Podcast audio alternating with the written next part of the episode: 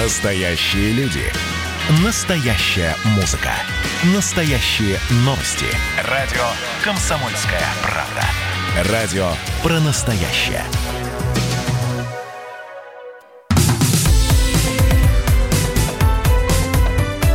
Как дела, Россия?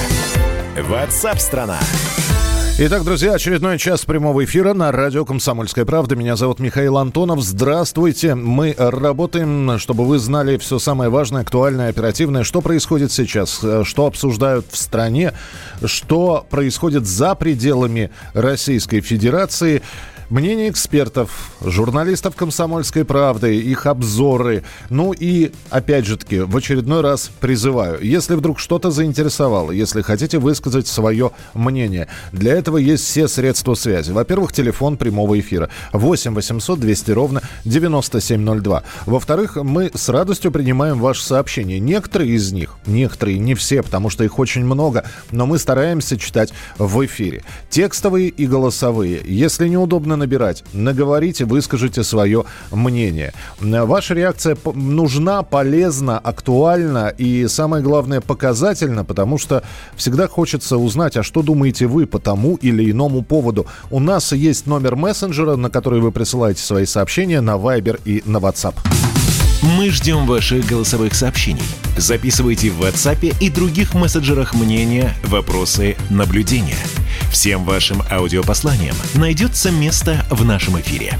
Телефон 8 967 200 ровно 9702.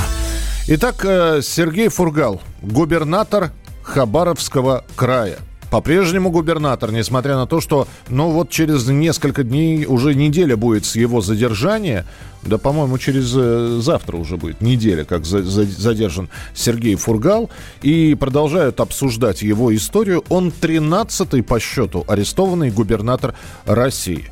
Но, между тем, э, если его предшественники были арестованы за такие чиновничьи статьи, как их называют, взятки, растраты, превышение должностных полномочий, все это было связано с их губернаторской деятельностью, то дело Сергея Фургала стоит немножечко особняком, потому что обособлено оно тем, что его обвиняют, во-первых, э, в преступлениях, достаточно жестких в, в организации заказных убийств.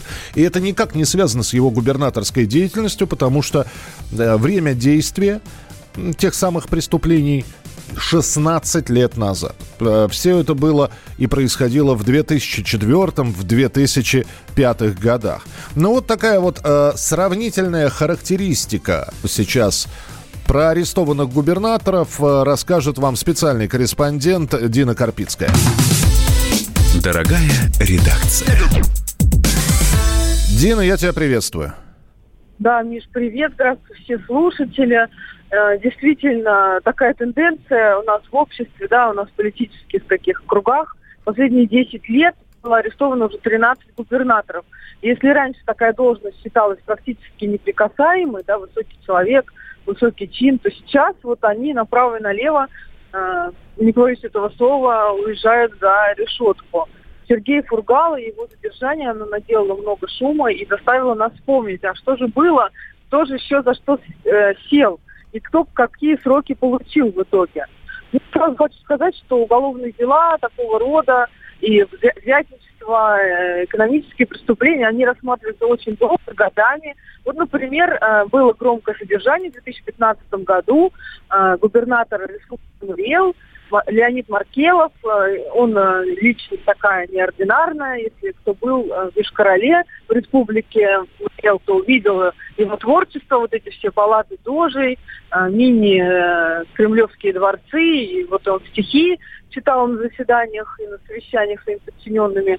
Его арестовали уже когда он сложил полномочия губернатора, хотя он очень много лет правил республикой, и э, за взятничество очень крупное. Mm-hmm. Судебный процесс все еще идет, ему грозит до 10 лет тюрьмы, но Леонид Маркелов, он не теряет э, свое, свое, так скажем, э, творческое начало даже за стенках. И мы несколько раз публиковали его стихи и оды из-за решетки. И вот он сейчас в Нижегородском суде, где рассматривается его дело, тоже иногда выступает в стихах, обращается к суде в стихотворной форме. Слушай, как они а, раскрываются-то все? Потому что если вспомнить министра Улюкаева, который тоже, да, арестован, бывшего министра, да, вот, да, и, да, и да. тоже пишет стихи.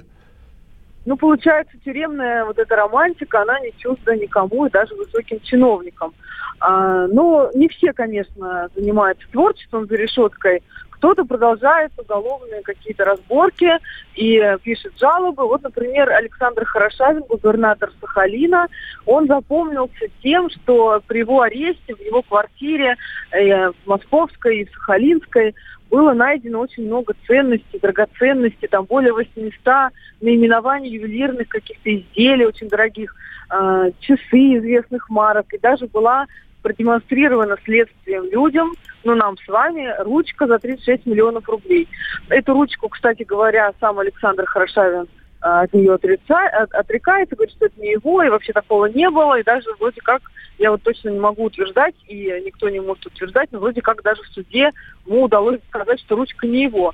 Но то, что он э, занимался взятельством и превышением должностных полномочий, ему доказать не удалось, и он получил срок 13 лет – колонии строгого режима и уже отбывает его э, на Сахалине.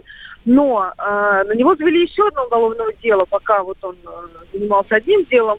Были обнаружены и другие его огрехи и грехи. Вот, э, в частности, его обвиняют сейчас в том, что он продавал места э, в городскую думу Южно-Сахалинска. Сейчас вот идет уголовный процесс. Угу. Это мы только двоих, да, перечислили. У нас еще есть Никита Белых, который, арест которого наделал очень много шума. Никита, он такой человек а, тоже неординарный.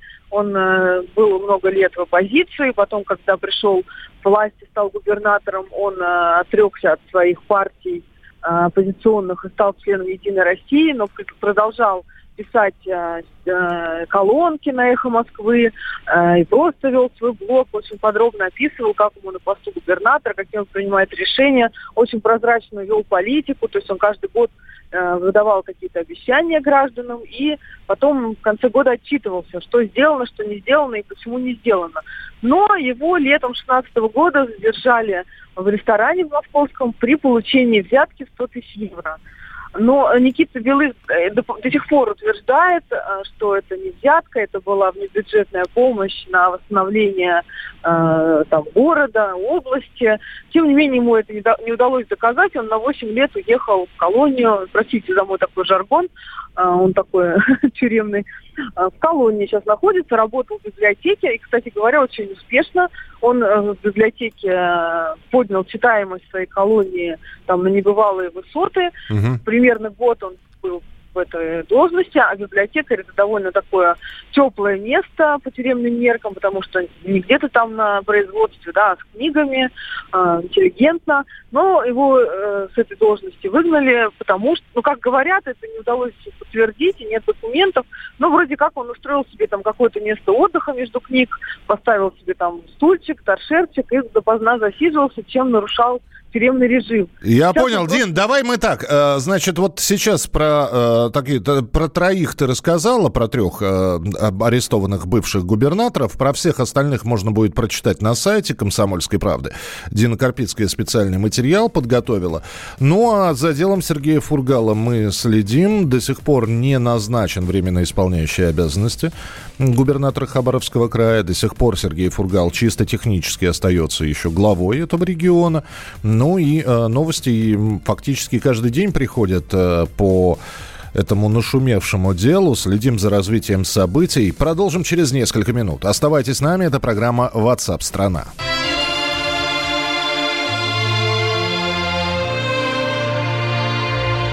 Мой Бог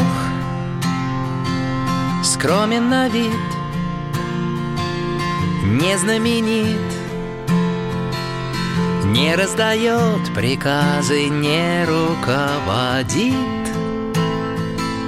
Чьей-то судьбой или душой Не проверяет тех, кто входит и ушел. Ныне и прежде Он притворяется пылью на полу твоей квартиры Ни боли, ни прощаний Ни слез, ни расстояний Пока хранит тебя, пока тебя хранит. Ни страха, ни смятения Ни смерти, ни забвения. Пока хранит тебя, пока тебя хранит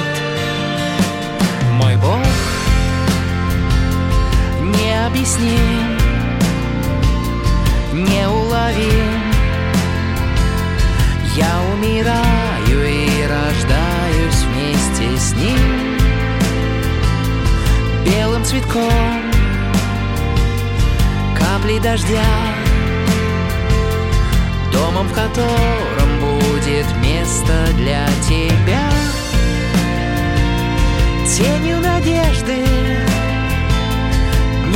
Который не стыдно. В этом бестолковом мире Ни боли, ни прощаний Ни слез, ни расстояний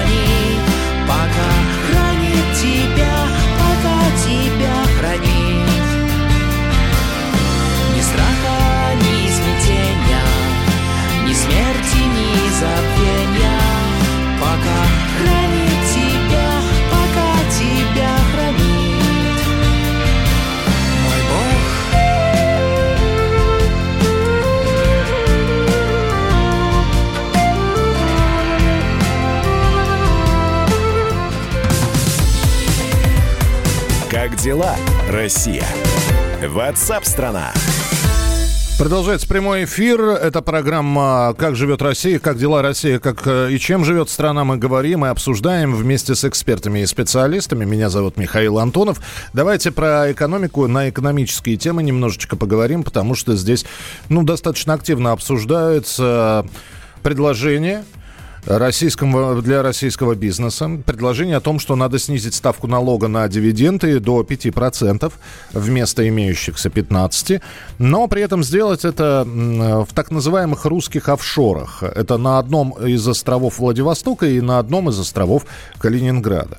Все это должно произойти на фоне общего ужесточения налогового режима для выплат за рубежом резидентам специальных административных районов. Итак, есть предприниматели, есть бизнес, который получает дивиденды. И вот с полученных дивидендов они должны сейчас на данный момент заплатить от 13 до 15 процентов налогов. 13 для э, резидентов, 15 для нерезидентов. Им предложили сейчас снизить эти выплаты почти на 10 процентов. Но правда всего лишь в двух местах на территории Российской Федерации. Да и то, это предложение, если и заработает, то изменения вступят в силу только с 2022 года. То есть э, законопроект планируется принять к сентябрю, э, подготовить к сентябрю, принять в мае-июне следующего года, а с 22 только запустить. А что к 22 году будет, одному Всевышнему известно. Потому что так готовились к 20-му, а он вон какую козью морду сделал. На прямой связи со студией экономист Михаил Хазин. Михаил Леонтьевич, приветствую, здравствуйте. Леонидович. Ой, а, Ми- Михаил Леонидович, прошу прощения, извините, да, заговорился. Видимо, вы часто с Леонтьевым общаетесь. Нет, нет, я просто Валерия Леонтьева здесь послушал недавно. Но, Михаил Леонидович, давайте Да. мы сейчас вот э, к этим русским офшорам вернемся. С одной стороны, благая абсолютная идея, абсолютно благая затея, а вот э, то, что всего лишь два, э, два острова, и, и- и многие спросят, и что? Ну, вы знаете, я могу сказать вам только одно, что а, вообще говоря, обсуждать правильно это или неправильно можно только при наличии некой стратегии. То есть у нас есть некая общая стратегия, в рамках которой мы решаем конкретные вопросы с помощью этого инструмента. Объясните мне, какая стратегия у нашего правительства? Не ко мне вопрос, не могу. Я... Вот и вы не можете, и я не могу, и никто не может. По этой причине говорить хорошо это или плохо бессмысленно.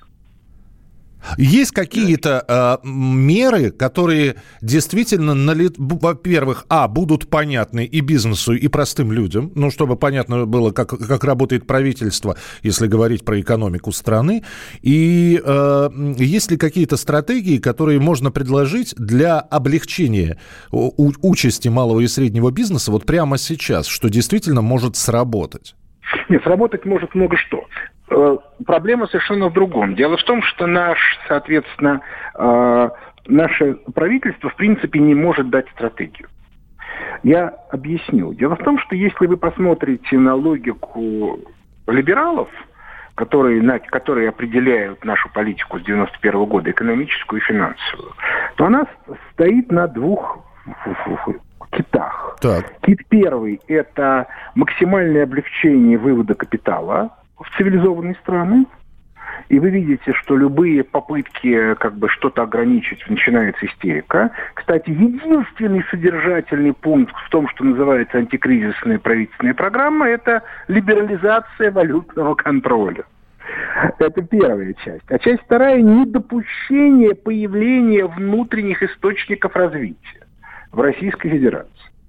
Для того, чтобы не было источников развития, желательно исключить э, институты, которые бы занимались стратегическим развитием. И, и, и, и мы видим, что идет послед, последовательное истребление Министерства экономики как стратегического штаба. Сначала у него отобрали отраслевые департаменты, сделав отдельную структуру Минпром, который сам по себе бессмысленен, потому что программы по отдельным отраслям, не связанные с макроэкономическими программами, смысла не имеют. Потом, соответственно, там еще ликвидировали всех специалистов, а, ну а потом его сделали департаментом Минфина, постоянно э, назначая на пост министра экономики бывших заместителей министра финансов. Uh-huh. И в результате а, у нас нет стратегии, то есть ее системно нету. Пока у нас либеральная команда определяет э, правила игры в экономике и финансах. Ну, в финансах у Набиулина, а в экономике там Силуанов и компании, ничего не будет. Михаил Леонидович, но ведь кто-то может сказать, ну как же нет стратегии? Вот мы сейчас с вами находимся в 2020 году, а еще лет 8 назад, и с вами в том числе, и со многими другими э, специалистами, мы э, во многих эфирах обсуждали стратегию 2020. Вы ее читали? Я сейчас пытаюсь понять, насколько она, хотя на какой процент она реализована она вообще, во-первых, она не, она не была предназначена для реализации. Угу. Вы поймите, она была обсуждалась в каком году? В 12-13? Да-да-да. Почему она обсуждалась? Потому что, начиная с примерно 10-11 года, после восстановительного роста после кризиса, начался устойчивый спад темпов роста, который к четвертому кварталу 2012 года стал темпами спада. Мы с 2012 года падаем непрерывно. Но только ускорились в 2015 году в результате организованной по указке МВФ Набиулиной девальвации. Но потом снова вернулись на тот же самый темп, полтора-два с половиной процента в год. Тупо каждый год. Соответственно, с 2013 года падает уровень жизни населения. И поэтому, когда стала понятна эта тенденция, то эти наши как бы либеральные ребята решили, что надо что-то написать, чтобы можно было на ближайшие 5-6 лет отмазаться. Что типа вот, да, конечно, пока спад, но вот мы сейчас вот пишем, исполняем программу, по ее итогам все будет зашибись. Мы, мы видим, что получилось по итогам, Угу. Ну вот он как бы, поэтому она изначально, ее никто не собирался исполнять. Вот это ответ на ваш вопрос, а есть ли у нас стратегия. А, на мой взгляд, а возможно ли стратегия? Потому что то доллар упадет, то нефть вырастет или вот тоже упадет, то ковид-19 придет. Стратегию сделать без проблем. Угу. Более того, я точно знаю, что если ее сделать правильно, то можно через полгода перейти от постоянного спада к экономическому росту, а, соответственно, через полтора-два года обеспечить 5-7% устойчивого роста. Только это должны делать не либералы. А пока они сидят у власти, безнадежно. Спасибо большое, Михаил Леонидович. Э, Михаил Хазин был с нами на прямой связи, экономист. Ну, э, опять же, вот э, сейчас весь э, фактически монолог Михаила Хайзена сводился к тому, что чего-то концептуально-стратегического, если говорить про экономические проблемы, которые нужно решать, в России нет. Ну а на фоне того, что бизнесу снизят налогу, налог на дивиденды с 15 до 5 процентов.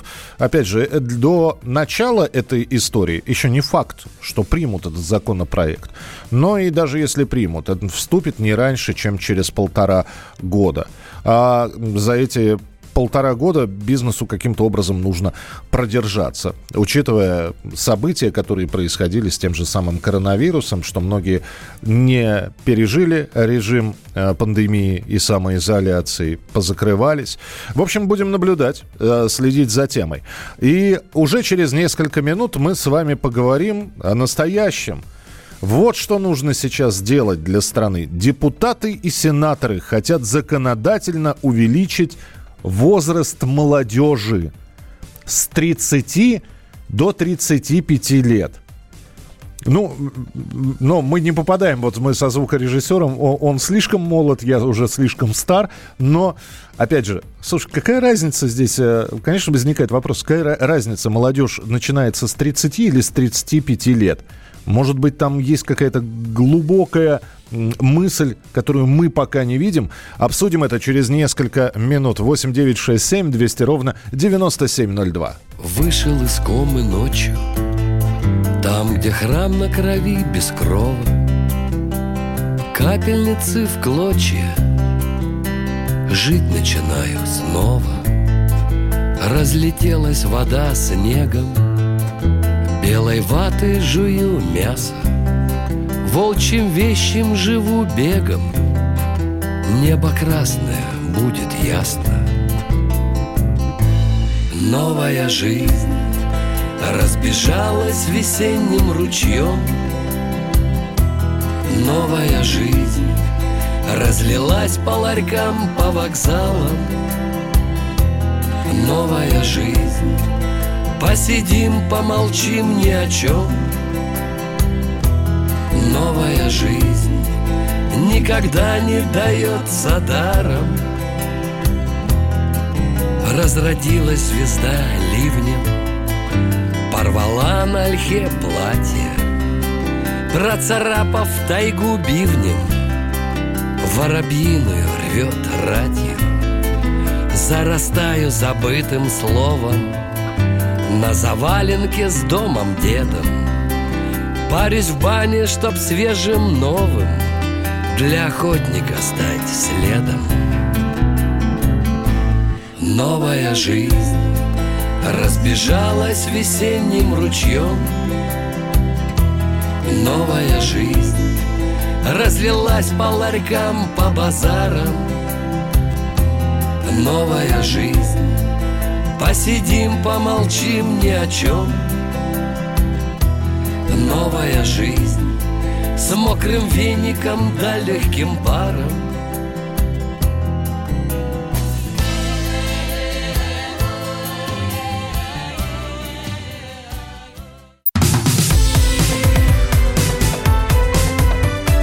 Как дела, Россия? Ватсап-страна! страна ну что ж, мы продолжаем разговор. И, а, как пел когда-то Сергей Чиграков, такая, блин, вечная молодость. Вот о вечной молодости мы с вами сейчас и поговорим. Депутаты и сенаторы хотят законодательно увеличить возраст молодежи. У нас, оказывается, молодежью считается человек до 30 лет. Теперь хотят, чтобы молодежью считался человек, мужчина или женщина, до 35 лет. Ну, понятно, что с 19 века все поменялось. Там, э, как вы помните, да, в, в описании одного из вечеров написано, значит, что э, с нами был пожилой Жуковский, которому тогда было 42 года. Вот, сейчас 35 лет, и вроде как-то еще молод. И Такое предложение поступило от сенатора Александра Варфоломеева. Уже известно, что в предполагаемом законопроекте содержится 19 пунктов. Это категории молодого населения, которые нуждаются в поддержке. Ну, в общем, давайте мы сейчас попробуем объяснить смысл происходящего. Было 30, стало 35. Раньше ты мог до 30 считаться молодежью, а дальше переходить на следующую ступеньку возрастную. Сейчас до 35 лет ты еще молод. Ну, некоторые в 60 молоды душой. С нами на прямой связи Владимир Перекрест, обозреватель отдела экономики. Володя, я приветствую тебя. Здравствуй. Володя, Владимир, Да, перезваниваем Владимиру. Ну вот вы, кстати, можете написать пока, что вы думаете по этому поводу. Если мне сейчас 60 лет, то я уже 30 лет как не молодой, а по-новому буду считаться, что всего 25 лет назад был молодым. Мне просто интересно, как сильно изменится ваша жизнь после вот этих вот знаний. Ну, 25 лет вы были молодым. Ну и, и что? Я тогда, получается, по-новому сколько лет? Ну, чуть больше чуть меньше 10 лет я назад был молодым. 8 9 6 7 200 ровно 9702. Это ваше сообщение на Viber и на WhatsApp. 8 9 6 7 200 ровно 9702. Владимир Перекрест с нами на прямой связи. Давайте про молодость сейчас поговорим. А, Володь, привет. Привет, самое время, да. Самое, самое время. Объясни, пожалуйста, глубинный смысл. Я одного не могу понять. Единственный плюс, который я в этом вижу, хотя я не, не знаю, у нас сейчас есть какая-то ипотечная ставка для молодых семей. Ну вот теперь у людей на 5 лет больше появится времени считаться молодыми, чтобы взять э, и, и, ипотеку для молодой семьи. Больше я пока плюсов не вижу. Э, Миш, ты абсолютно прав.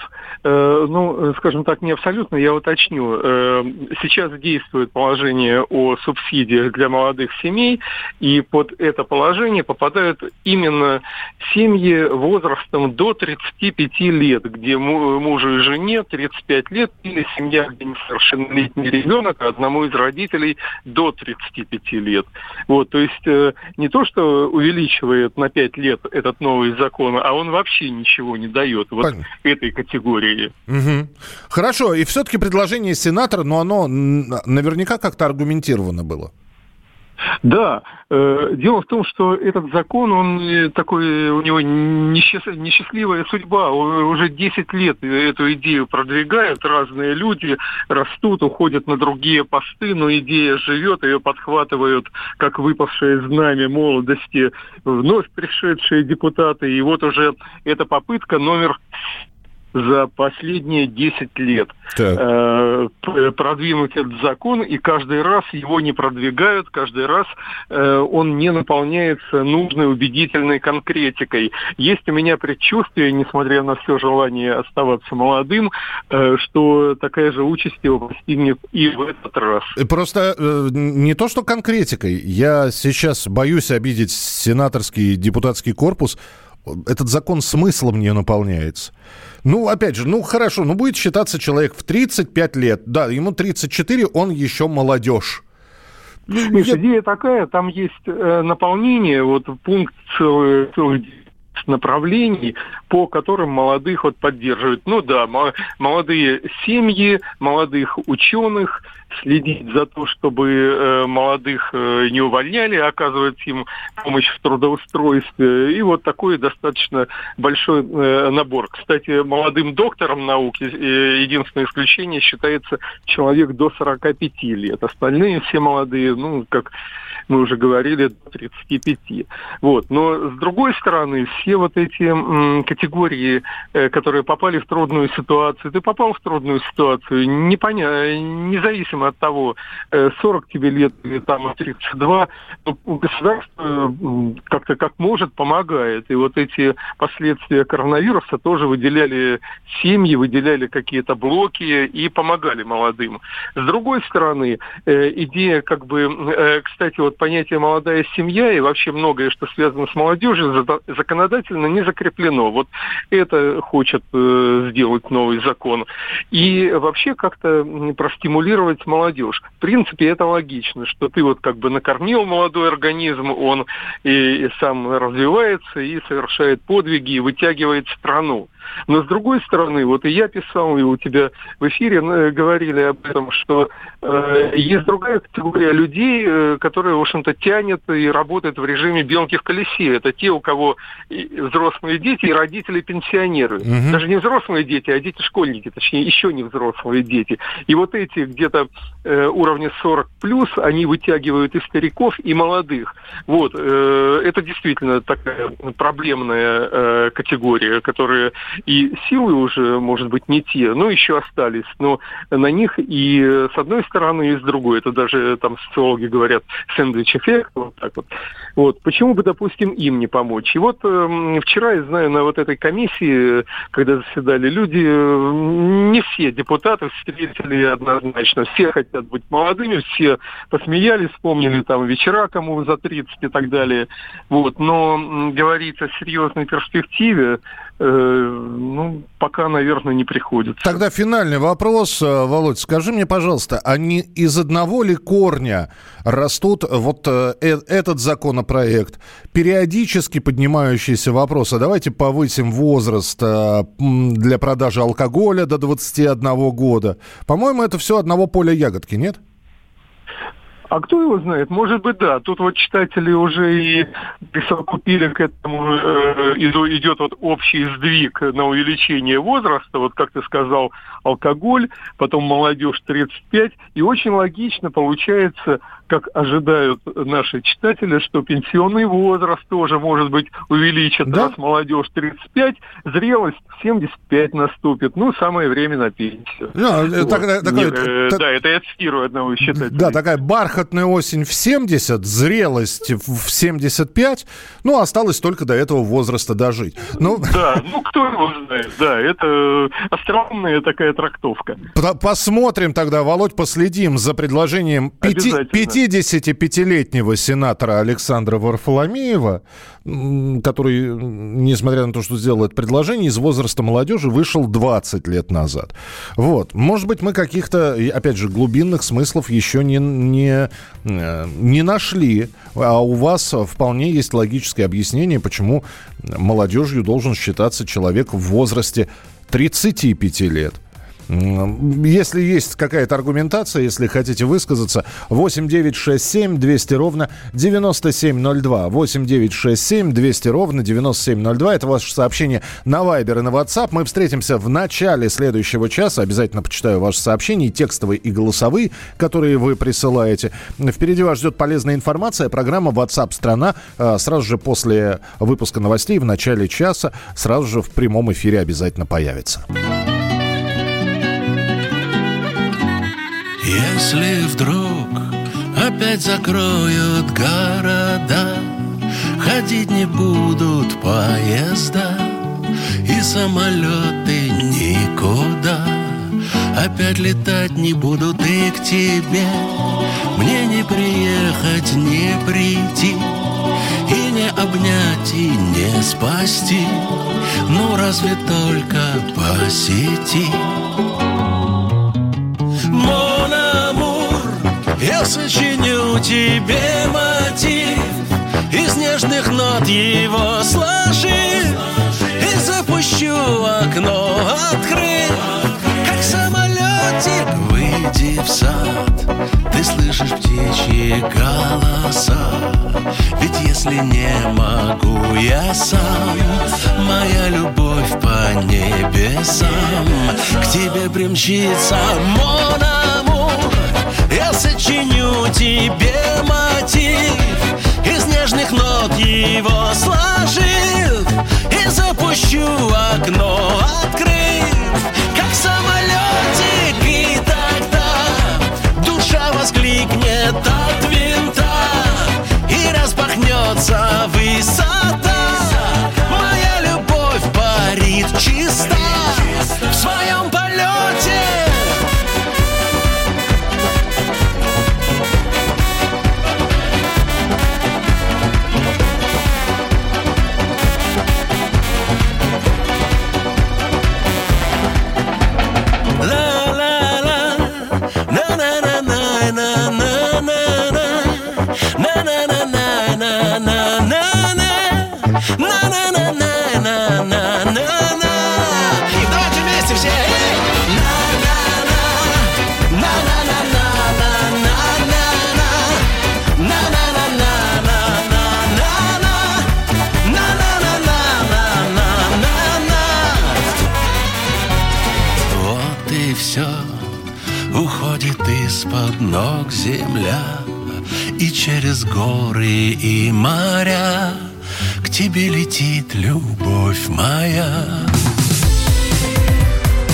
Как дела, Россия?